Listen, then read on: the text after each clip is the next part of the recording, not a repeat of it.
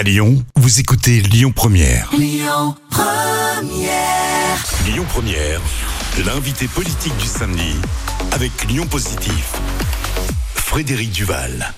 Bonjour à toutes et à tous. Je suis heureux de vous retrouver pour cette nouvelle émission d'invité politique le samedi de 11h à midi sur Lyon Première. On est hum, avec vous, Renaud Pfeffer. Vous êtes euh, maire de Mornan, président de la Copamo et aussi vice-président délégué à la sécurité au Conseil régional Auvergne-Rhône-Alpes. Bonjour, merci d'être avec nous. Bonjour. Alors, est-ce que ça fait pas un peu beaucoup d'activités tout ça quand même? Si, c'est pas mal. Hein.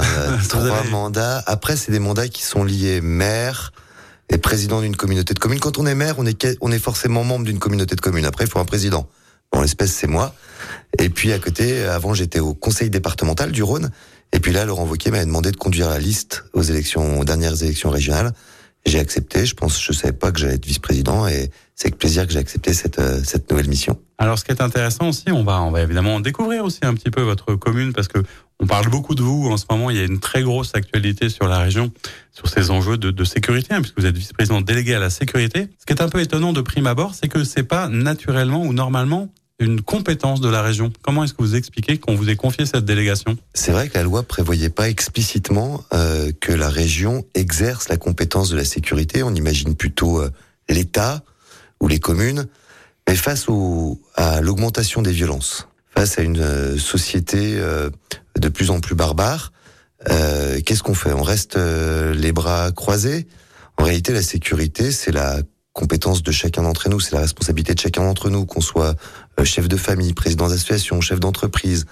Euh, tous, on porte en nous une responsabilité, c'est dans notre pacte social, hein, euh, autour de la question de la sécurité. Et Laurent Wauquiez a, a souhaité se saisir pleinement de ce sujet en mettant des moyens importants pour euh, protéger les Auvergnats et les Rhône-Alpins. On va en reparler évidemment tout au long de cette émission. Vous le savez, on commence aussi par une question d'actualité qui est un peu liée. Il faut dire que le contexte, euh, tel que vous l'évoquiez à l'instant, il est quand même difficile, délicat, beaucoup de, de crises, de clivages, de tensions, euh, du vivre ensemble hein, qui est très abîmé.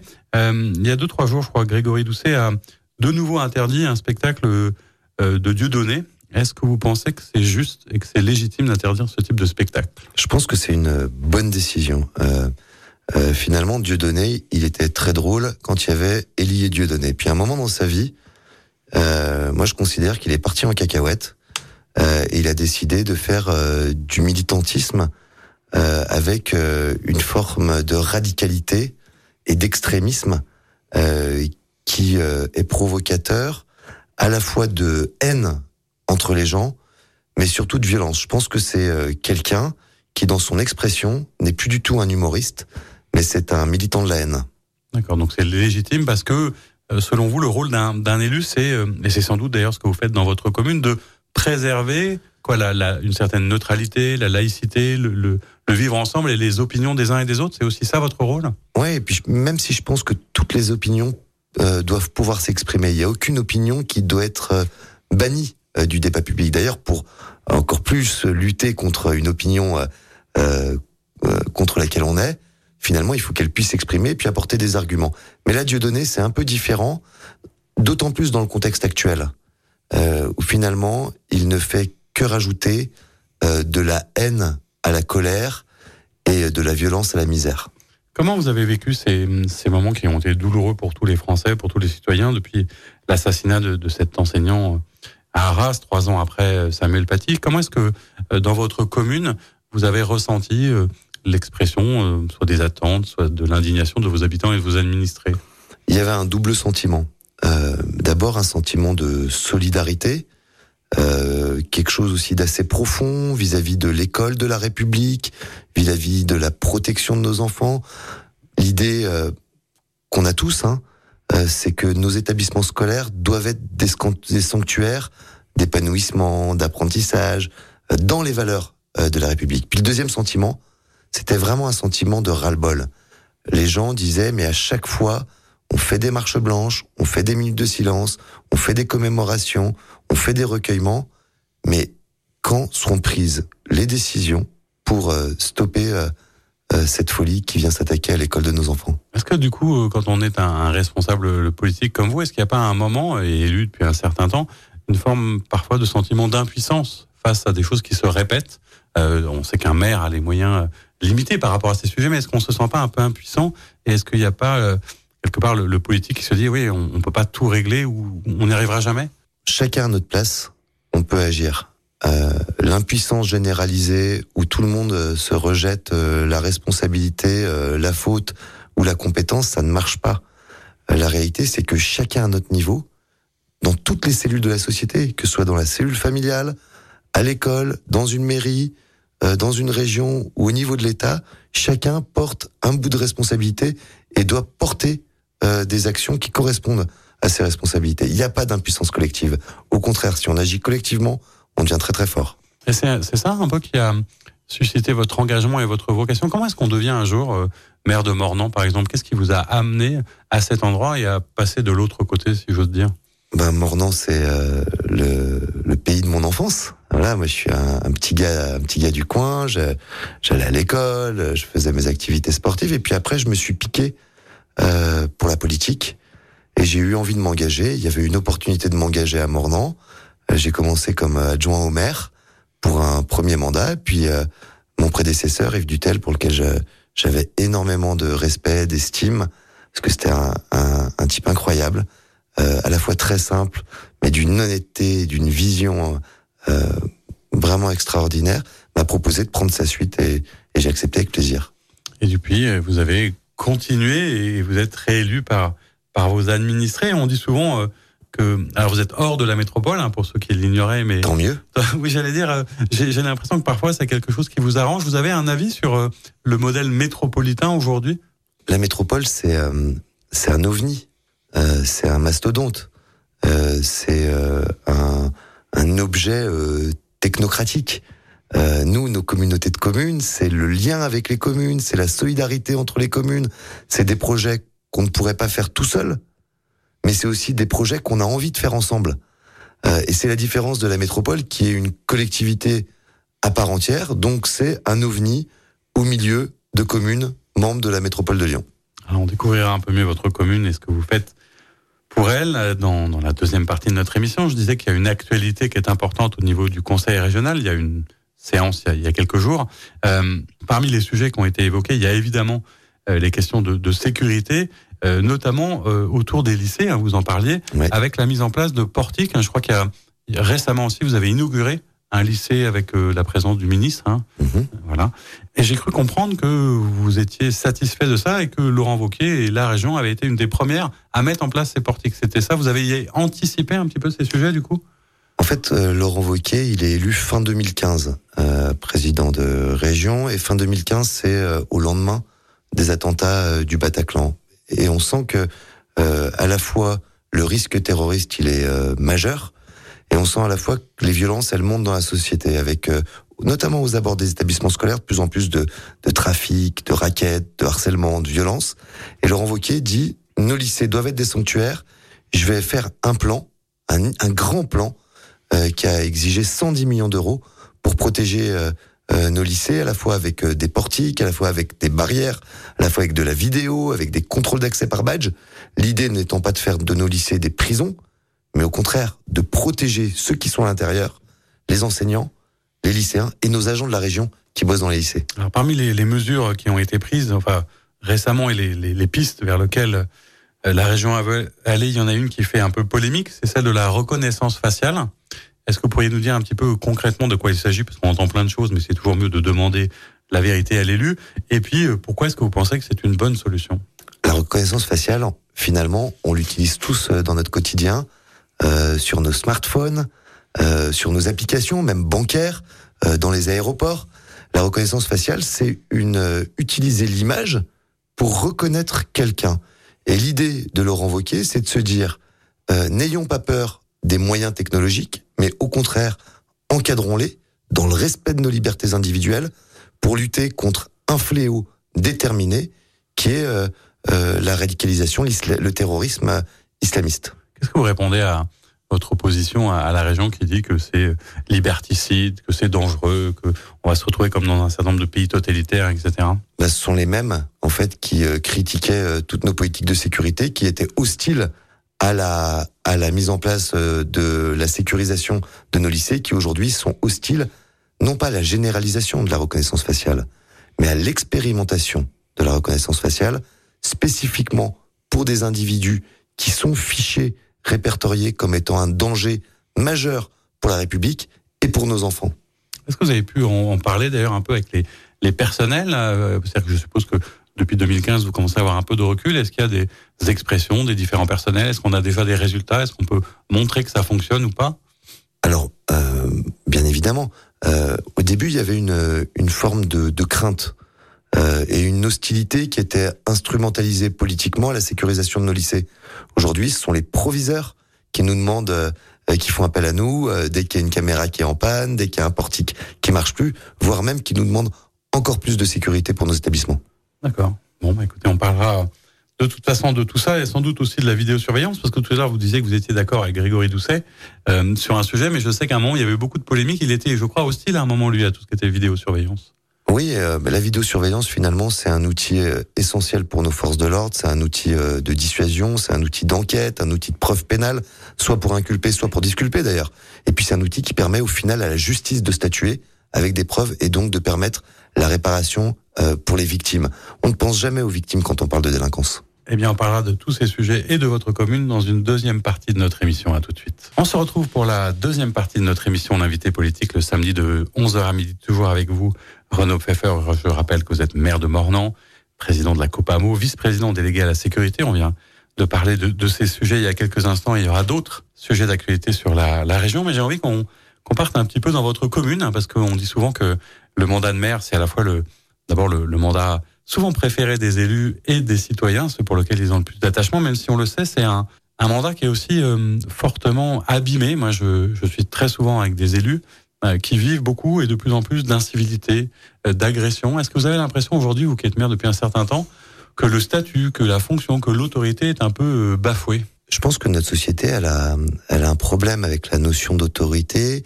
Et puis, on est dans une société aussi de l'immédiateté de la, de la réaction épidermique, notamment par le biais des réseaux sociaux.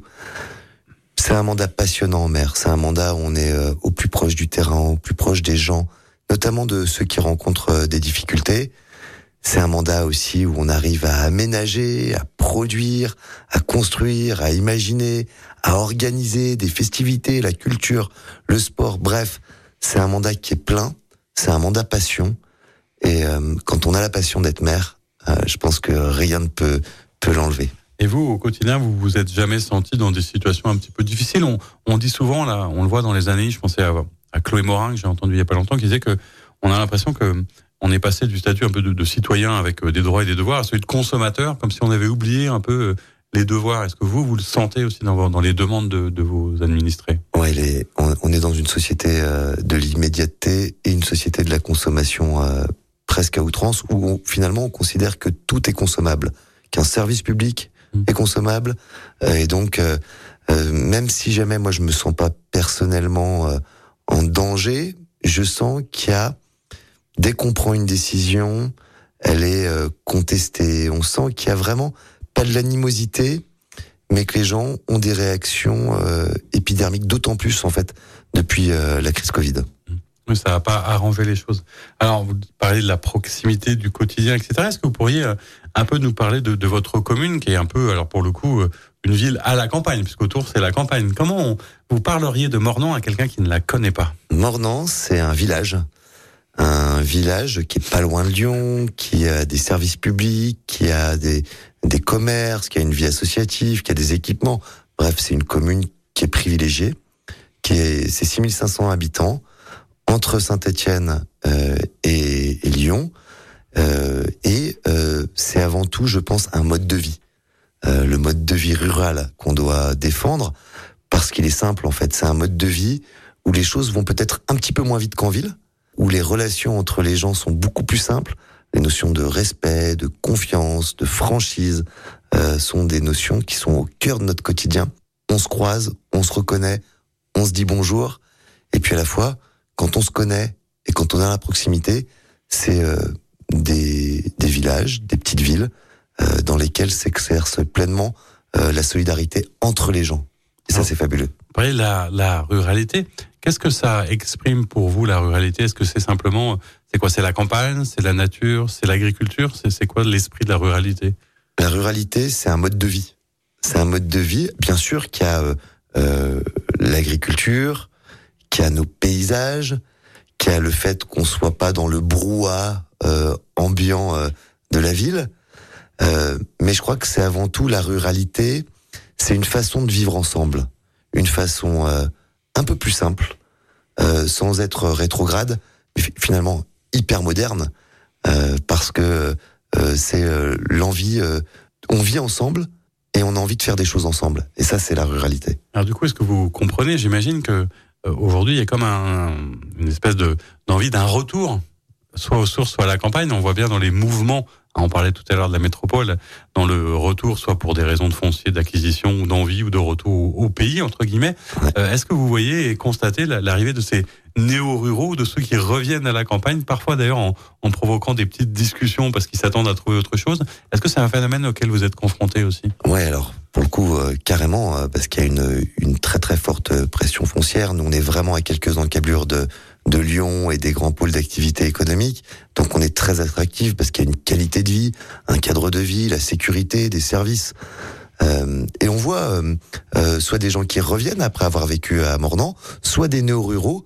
Moi, je considère que qu'ils sont une plus-value en fait dans dans dans la vie de nos villages. Après, c'est vrai qu'il il leur convient aussi de s'adapter. Euh, on peut pas exiger tous les services de plein centre-ville en étant pas en centre-ville et en étant d'autres, en ayant d'autres avantages euh, que la ville n'a pas. Ça veut dire qu'il y a des cloches, il y a des coques, il y a des tracteurs, il y a des, ce genre de choses, quoi. Ouais, y a, et puis et puis il y a pas que ça. En fait, tout n'est pas à portée de main parce que souvent c'est un peu le, le symbole. On voit parfois des, des procès euh, un peu fous euh, sur des problèmes de coques, de cloches, de choses comme ça. Ah oui, ça, ça arrive, ça existe. Bon après, c'est quand même pas une une, une majorité de gens. Hein. Les gens quand ils viennent vivre chez nous, souvent ils sont très très contents. Et le pire, ou le mieux, c'est qu'ils veulent pas partir. Alors vous parlez de, cette question qui est un vrai sujet. Hein. On serait à Lyon, on en parlerait. La problématique euh, du foncier, de logement, de la capacité ou pas d'habiter à Lyon. On sait que c'est de plus en plus difficile d'emprunter, de construire, d'acheter, etc. Et il y a aussi du coup euh, chez vous, sur un territoire un peu plus rural, une espèce de peut-être apparente contradiction qui en plus a connu son actualité récemment avec euh, les propos du, du président Wauquiez sur ce qu'on appelle le ZAN, le fameux zéro artificialisation nette. C'est-à-dire le fait en fait de dire que bah puisqu'on est dans la sobriété, il faut moins consommer de terre. Et en même temps, il y a beaucoup d'élus ruraux qui disent bah oui, et Laurent Wauquiez qui dit moi je dirais pas parce qu'il faut bien permettre à nos communes de se développer. Vous êtes à quel endroit vous du coup avec sur ce sujet? Le, ZAN, on a tout de suite compris que c'était une usine à gaz dans la mesure où c'est un truc euh, créé dans dans un bureau à, à Paris. Enfin, c'est la technocratie dans toute sa splendeur là, euh, le, le ZAN. Déjà quand vous avez des acronymes ZAN, et qu'on vous les met dans la tête, faut toujours se méfier. Euh, et là, vous des feux un peu aussi. Ouais, tous les acronymes euh, comme ça, c'est souvent ça, ça, cache des choses un peu un peu particulières euh, parce que on a, ils ont pensé euh, euh dans leur euh, dans leur bureau à, à, la création de ces acronymes. globalement, le ZAN, c'est une mesure, à mon avis, qui est anti-environnementale, anti-écologiste. C'est une mesure en fait dogmatique imposée de la même façon à tous les territoires sans prendre en compte la spécificité de chacun de ces territoires. Vous prenez une ville de Lyon qui est déjà hyper artificialisée, vous allez pouvoir construire sur des, friches alors qu'il y aurait peut-être besoin d'espaces verts et vous allez empêcher des zones d'activité économique et des emplois de proximité de se créer en milieu périurbain ou en milieu rural tout en disant qu'il faut réindustrialiser le pays. Parce que la première cause de pollution de, dans notre pays et pour la planète, ce sont les importations.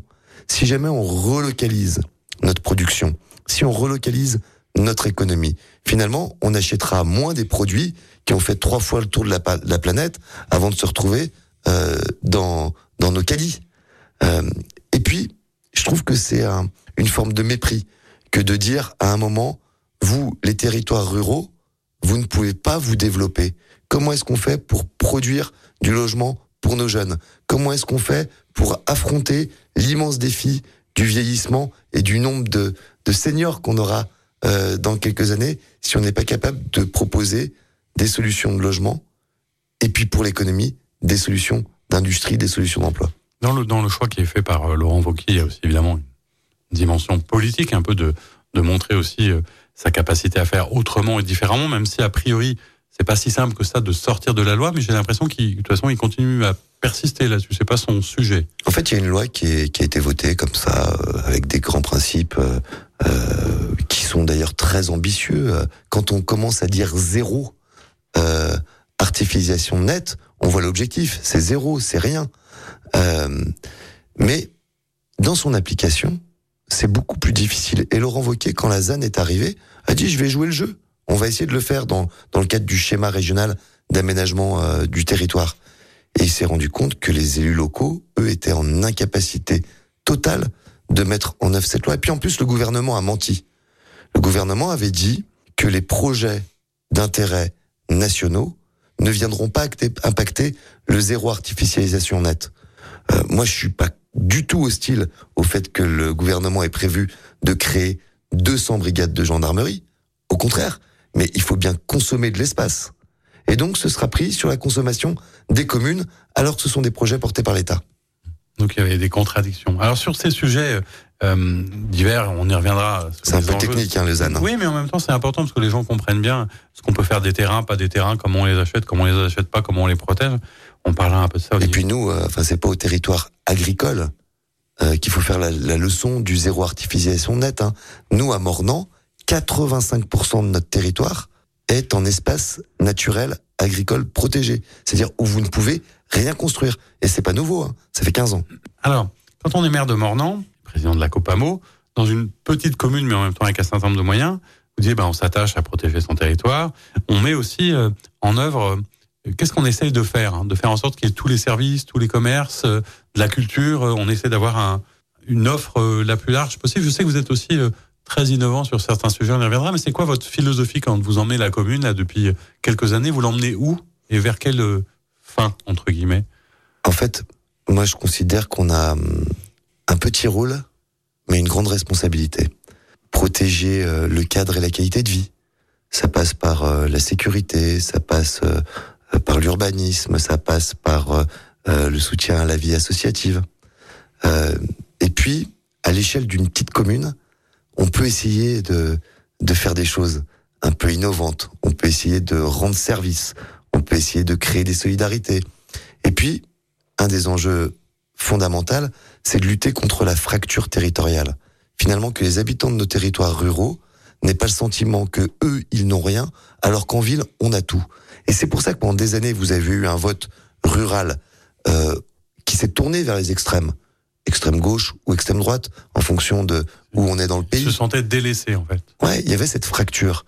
Et je crois que le rôle de l'élu local, et justement la communauté de communes, c'est un super outil pour faire ça, c'est essayer d'apporter du service, notamment de la santé. C'est essentiel que tous nos territoires aient une offre de santé, d'apporter du transport, d'apporter de l'éducation, d'apporter de la culture, de faire finalement on puisse s'épanouir, quel que soit notre âge, ou notre condition sociale. Et rester vivre vraiment non. Sur, sur les questions d'ailleurs de la santé, vous l'évoquiez, parce que beaucoup d'élus nous en parlent sur ces, ces risques, et certains, c'est déjà avéré de, de déserts médicaux. Mm. Est-ce que vous êtes confronté aussi à ces problématiques? Est-ce que c'est difficile? On assiste même à parfois une sorte de, compète, de concurrence entre les territoires pour garder les médecins, ce genre de choses.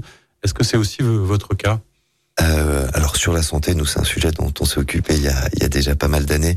Donc c'est vrai qu'on a une offre de santé qui est qui est très forte hein, sur notre territoire. Après, il faut faire attention hein, parce que tout ça est tout ça est bien fragile. Et puis les déserts médicaux, on les imagine souvent à la campagne. La réalité, c'est qu'il y a des déserts médicaux en ville. Euh, moi, je vois euh, sur mon territoire, on a, on a, on travaille main dans la main avec les professionnels de santé. On a une communauté des professionnels de, de santé de notre territoire. On travaille tous ensemble et on, va même aider les territoires voisins donc on n'est pas dans la concurrence, on est plutôt dans la solidarité pour essayer de d'apporter euh, une offre de soins immédiate pour nos administrés. Est-ce que cette préoccupation pour la santé, c'est celle qui vous a fait être justement dans, dans l'innovation? Parce que dans l'actualité du Conseil régional, il y a une annonce qui a été faite d'une mutuelle régionale. Ouais. Mais il me semble que vous étiez, je crois, le premier maire de France à avoir lancé une mutuelle communale, donc je suppose que ça a servi un peu de modèle. C'est quoi la philosophie de, derrière cette mutuelle communale à l'époque et maintenant cette mutuelle régionale? Eh ben la philosophie de tout ça, c'est finalement très simple. C'est euh, on est d'abord dans une crise du pouvoir d'achat, euh, où euh, le coût de l'énergie, le coût des déplacements, enfin euh, le, pouvoir d'achat euh, de nos concitoyens euh, est en berne. Donc on se dit, en négociant, en étant plus nombreux, on est plus fort pour négocier. C'est vrai qu'il y a eu l'expérience mordantaise. Nous, il y avait des, retraités qui économisaient jusqu'à 1500 euros par an sur leurs dépenses de complémentaire santé. Donc d'abord, un, la question du pouvoir d'achat, plus on est nombreux, plus on est fort pour négocier. Et je trouve que l'initiative régionale est vraiment très intéressante. Et en tout cas, avec ma commune, alors qu'on a cette mutuelle des Mordantais, on va rentrer dans la mutuelle euh, régionale. Le deuxième sujet, c'est un sujet autour de la santé. Trop nombreux sont nos administrés à renoncer à des soins. Je pense notamment aux jeunes qui renoncent à des soins pour des questions financières. La réalité, c'est qu'il faut leur apporter des contrats clés en main pour qu'ils puissent euh, se soigner, prendre soin d'eux et, euh, et, et, veiller à ce qui est le plus important dans notre vie, euh, qui est la santé. Et puis dernier sujet, c'est quand on parle de santé, finalement, c'est le meilleur moyen de parler de prévention santé et de donc du coup de comportements qu'il faut euh, notamment, notamment éviter pour euh, rester en bonne santé ou des comportements actifs type le sport, euh, type la culture. La santé, c'est quoi? C'est le bien-être euh, physique, c'est le bien-être mental, mais c'est aussi le bien-être social. Bien, ben voilà, on reparlera aussi de, certains sujets parce que je voulais vous lancer sur d'autres initiatives qui sont importantes, mais on le fera ça dans une troisième partie de l'émission sur l'innovation ou sur la manière dont vous parfois vous affranchissez un peu des règles, notamment je, sais sur la, les personnes en situation de, handicap dans les écoles et comment est-ce que parfois on peut aller mobiliser les énergies pour le faire. On parle de tout ça dans une troisième partie de notre émission. À tout de suite. On se retrouve pour la troisième et dernière partie de notre émission, l'invité politique, le samedi de 11h à midi sur Lyon Première. Toujours avec vous, Renaud Pfeffer. Je rappelle que vous êtes maire de Mornan, président de la COPAMO, vice-président délégué à la sécurité au conseil régional Auvergne-Rhône-Alpes. On parlait de votre action de maire et euh, ce qui m'intéressait dans, dans, le discours un peu parfois qu'on entend, euh, je vais dire, à droite, hein, pour, pour faire simple, il y a un peu parfois aussi l'envie de, de transgresser, de dépasser certaines règles, certaines normes. Est-ce que c'est aussi ça de bousculer un peu euh, quand ça va pas assez vite, quand on a l'impression qu'il y a une institution C'est un discours qu'on entend beaucoup. Je pense à, à David Lisnard, que j'entends régulièrement parler de, de l'efficience des politiques publiques. Euh, je sais que vous avez un cas qui était intéressant sur euh, la manière d'accueillir ou d'aider au mieux les familles avec des enfants en situation de handicap, notamment. Oui, alors euh, c'est vrai que notre pays euh, se meurt euh, de toutes ces règles, de ces normes euh, qui sont utiles. Hein. Mais attention de ne pas transformer toute politique publique ou toute initiative positive en parcours du combattant, en parcours du combattant administratif notamment. Euh, Aujourd'hui, tout est sclérosé à cause de de, de cette euh, ouais cette folie normative euh, et cette folie législative. Finalement, à chaque événement, euh, dès que le dès que le, le soleil se lève, il y en a qui doivent se poser la question de quelles nouvelles règles ils peuvent créer pour emmerder les gens. Qu'on peut pas forcément faire appliquer en plus. Ouais, qui sont et qui sont pas toujours adaptées. Elles sont d'ordre général, alors que finalement les choses elles se règlent beaucoup dans la proximité. On parlait du handicap, c'est vraiment un sujet qui est important. On est dans une société aujourd'hui qui se veut euh, inclusive. Et aujourd'hui, moi, je comprends pas. Moi, depuis des années, je suis alerté par des, des parents d'enfants handicapés euh, sur l'impossibilité qu'ils ont de scolariser leur enfant, quand bien même ils ont un droit qui leur a été notifié par une administration qui leur dit vous avez droit à tant d'heures d'accompagnement scolaire avec un AESH, accompagnement éducatif, voilà. Euh, et depuis des années, moi, j'alerte l'académie, le rectorat, pour leur dire c'est pas normal, ces enfants ont un droit, ils peuvent pas aller euh, à l'école comme les autres normalement. Et puis devant devant le, le fait que ça ne bougeait pas, j'ai créé moi-même avec mes collègues maires du du pays mornantais, parce que COPAMO, ça veut dire communauté de communes du pays mornantais, on a créé les aidants scolaires H+. Euh, ce sont des agents de nos communes qui souvent travaillent dans les services périscolaires ou dans les services d'animation, conformes à la question euh, du handicap, qui sont volontaires et qui vont accompagner ces enfants en classe, qui vont accompagner aussi les équipes éducatives, euh, les enseignants, euh, pour permettre à tous les enfants et notamment les enfants en situation de handicap ou à besoins spécifiques, d'aller en classe comme n'importe quel autre enfant. Je suppose que vous en parlez d'ailleurs de ces sujets avec euh, votre collègue Sandrine Schex, qu'on avait reçu, qui est Bien très sûr. engagée sur ces questions et qui fait de la, la région, d'ailleurs, une région assez, assez en pointe sur ces sujets, alors même que ce n'est pas forcément, d'ailleurs. Bien sûr, la Sandrine dans les nous a beaucoup soutenus euh, dans notre euh, démarche, qui est une démarche à la fois euh, pragmatique, de terrain, de proximité, mais qui est aussi une démarche militante. Alors on parle souvent dans cette troisième partie, euh, de nouveau, cette saison, des enjeux liés à la transition énergétique, climatique, à toutes ces problématiques auxquelles on est confronté. Il semble assez difficile de ne pas comprendre qu'il se passe des choses. Est-ce que vous comprenez, vous, euh, ou peut-être que vous en avez euh, dans vos usagers administrés, des personnes qui seraient euh, dans le déni climatique? Est-ce que ça existe? Non, je crois pas qu'il y ait de déni climatique. Je pense qu'il y a tout et n'importe quoi qui se raconte sur la question des transitions et notamment de, sur la question climatique, sur la question énergétique.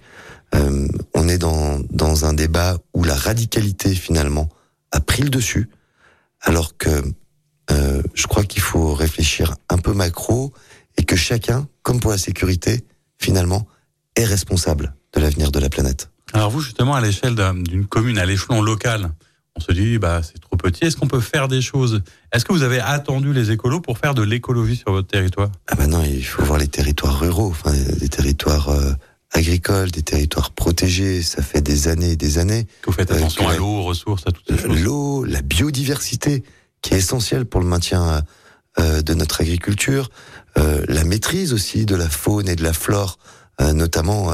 on voit souvent les écolos s'opposer à la chasse, mais les chasseurs, ils viennent au contraire euh, réguler euh, les milieux naturels, permettre à l'agriculture euh, euh, de se développer. Donc il y a, je pense, une écologie radicale, une écologie d'extrême gauche, une écologie, une écologie punitive, et face à cette écologie qui, à mon avis, n'aboutira à rien, il faut mettre en place des mesures pragmatiques, très dures parfois, de protection de la planète et de notre écosystème.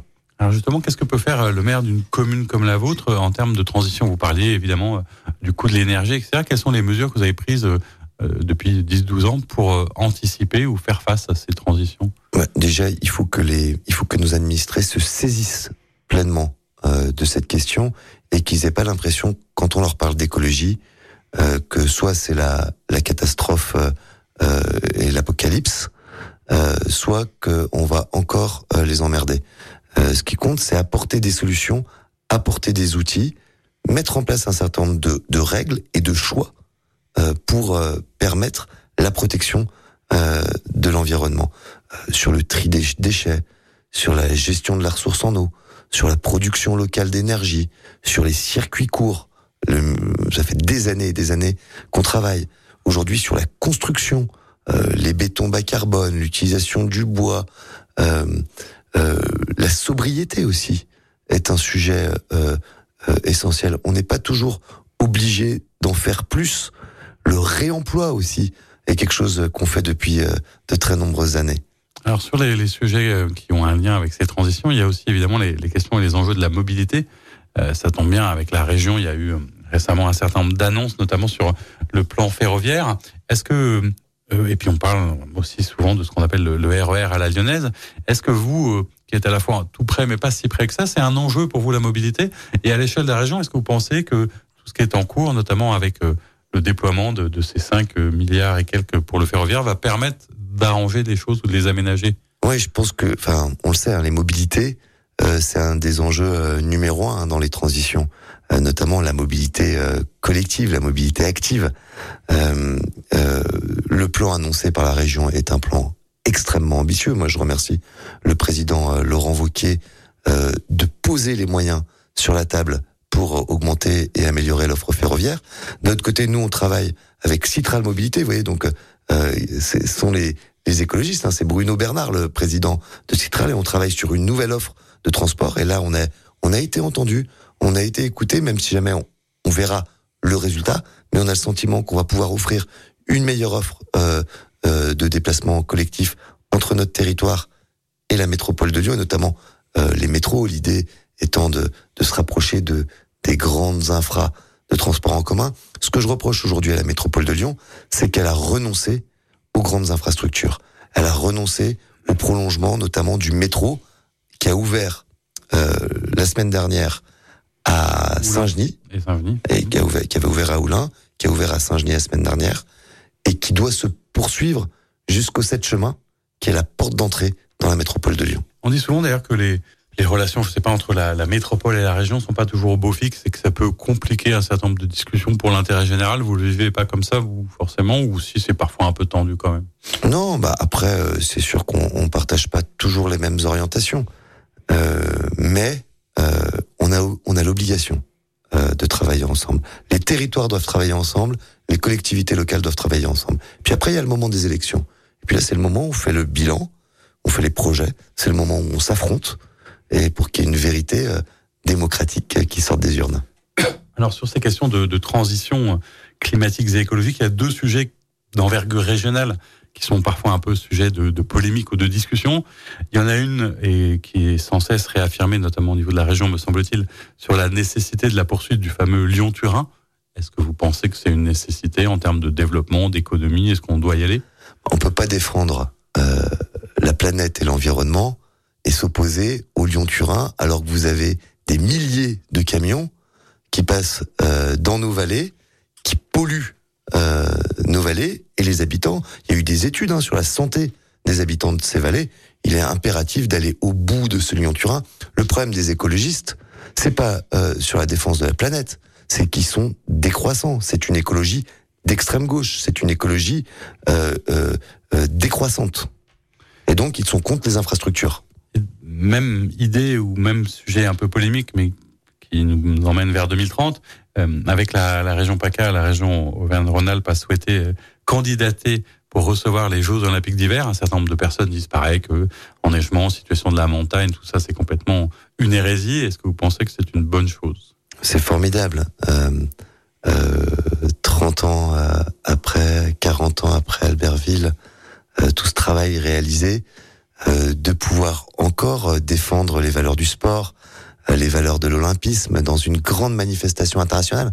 Et puis la volonté, c'est que c'est pas lié à une commune, c'est une chaîne, les Alpes françaises, qui va porter une candidature entre deux régions, et ce seront les premiers Jeux olympiques durables, avec une logique vraiment très forte de sobriété, sobriété énergétique, mais aussi sobriété économique dans le coût des investissements à réaliser pour accueillir cette compétition.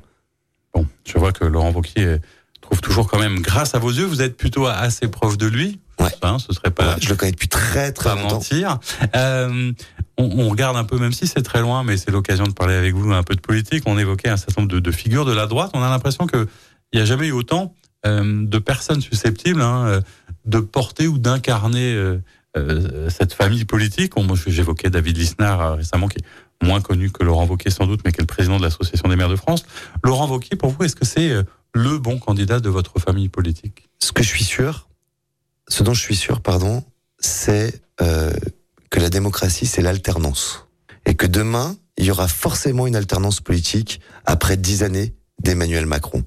Est-ce qu'on veut que ce soit l'extrême gauche et les insoumis outranciers euh, de Jean-Luc Mélenchon. Est-ce qu'on veut que ce soit euh, le rabougrissement euh, et le Rassemblement national Ou est-ce qu'on considère que l'alternance peut pas être euh, dans autre chose? Et l'alternance, elle peut s'incarner, je pense, par une droite de gouvernement, un centre et une droite de gouvernement qui est ferme sur l'essentiel, le régalien, et puis qui est dynamique, volontaire, ambitieux, innovant sur tout le reste. Alors, samedi... Et Laurent Wauquiez, pour moi, incarne cette alternance euh, à Emmanuel Macron. Et je pense que, même je pense que si c'est pas Laurent Wauquiez, ce sera les extrêmes. C'était clair, mais ça va mieux en le disant, du coup. je disais souvent à ce moment de l'émission que voilà, demain c'est dimanche. Euh, Qu'est-ce que vous faites de votre dimanche? Est-ce qu'il y a un dimanche quand on est un homme politique comme ça, au plus près du terrain, tout le temps avec de nombreux mandats Est-ce que vous arrivez à décrocher? Je sais que vous êtes un, un grand, grand fan de, de, de foot. Hein, vous avez beaucoup joué au foot, vous jouez encore un petit peu. On parle pas spécialement de l'OL. Si, Est-ce que vous avez un avis sur ce qui se passe quand même aujourd'hui à l'OL Alors, sur ce que je fais le dimanche. euh, le dimanche, c'est le terrain. Le dimanche, c'est la vie associative, euh, c'est les manifestations sportives, culturelles. C'est vraiment euh, le, un des jours de la semaine où on rencontre le plus de nos administrés, donc on prend les retours, on sait ce qu'on a à faire.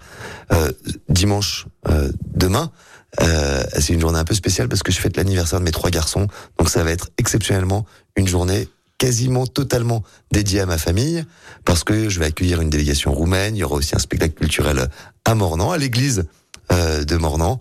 Mais euh, le dimanche, habituellement, c'est le boulot. Mais euh, cette semaine, c'est vraiment ma famille. Un peu le foot, du coup, avec les beaux garçons. Est-ce que, ouais, l'OL Ouais, l'OL, euh, je suis, je suis dépité. on a un stade, on a des moyens, on a une équipe et on a on le a sentiment. Un passé, on a une histoire, mais ouais, on ça, c'est perdu en route, là. Hein. Ouais, mais, mais je crois que l'OL va se ressaisir parce qu'il y a une âme dans ce club. On a vu d'ailleurs le dernier match dimanche dernier face à, à Clermont-Ferrand, même si à la fin du match il y a eu les sifflets, pendant tout le match, les supporters ont continué à encourager l'équipe. Et je crois, moi je les appelle tous à continuer à encourager l'équipe. On vit une mauvaise période, mais le sport c'est tellement important pour notre ville de Lyon, et l'OL c'est tellement emblématique qu'il faut vraiment, euh, faut vraiment que ça, que ça, ça reparte. Alors vous avez aussi peut-être parfois un peu le temps de lire. Je, je vous demande souvent un livre de chevet. Alors vous l'avez pas choisi au hasard. Qu'est-ce que vous est votre livre de chevet en ce moment? Eh ben, en ce moment, euh, j'ai organisé il y a une dizaine de jours une une conférence débat avec l'ancien député, ancien magistrat Georges Fenech, qui a écrit un livre euh, passionnant qui s'appelle L'ensauvagement euh, de la France, la responsabilité des politiques et des juges. C'est la première fois où je vois un ouvrage aussi cash, aussi clair, qui pointe à la fois la responsabilité. Georges Fenech était à la fois un politique et à la fois un magistrat. Et il dit, voilà, moi, dans mes deux fonctions, je porte une part de responsabilité de ce qui se passe dans le pays aujourd'hui. À la fois les politiques qui n'ont pas le courage de prendre des décisions et des juges, parfois, trop euh, syndiqués, trop euh, idéologiques et du coup qui euh, ne protègent pas notre société. En tout cas, de quoi nourrir votre délégation, certainement. Et puis, on se quitte souvent en musique aussi. alors là, vous avez fait un choix très classique, mais très efficace. Ouais. C'est quoi? C'est One de U2. Qu'est-ce que ça vous évoque du coup? Déjà, je trouve que c'est c'est c'est c'est très beau, c'est universel, c'est facile à chanter, c'est facile à à partager avec les amis. Puis c'est plein de souvenirs que moi j'ai avec mes copains. J'ai une petite bande de copains. On se faisait la tournée des concerts du YouTube quand on était étudiant, et on a l'intention de de reprendre et, de continuer. Il faut en profiter tant qu'ils sont là. Et c'est un groupe euh, qui est éternel, qui est éternel, qui est incroyable. Choix validé avec grand plaisir. Merci beaucoup d'avoir été présent à notre micro, à nous fait faire. Euh, la semaine prochaine, exceptionnellement, c'est la Toussaint. On n'aura pas d'émission, mais on se retrouve dans 15 jours avec Philomène Récamier, qui est la coprésidente du groupe écologiste à la mairie de Lyon. Voilà, autre chose comme à chaque fois, puisqu'ici on accueille tout le monde. Merci de votre attention. Bonne fin de week-end. Au revoir. Merci, au revoir.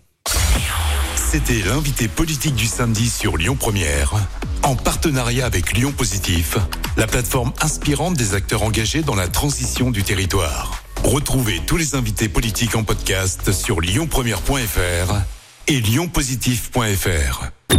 Écoutez votre radio Lyon Première en direct sur l'application Lyon Première, lyonpremière.fr et bien sûr à Lyon sur 90.2 FM et en DAB+. Lyon Première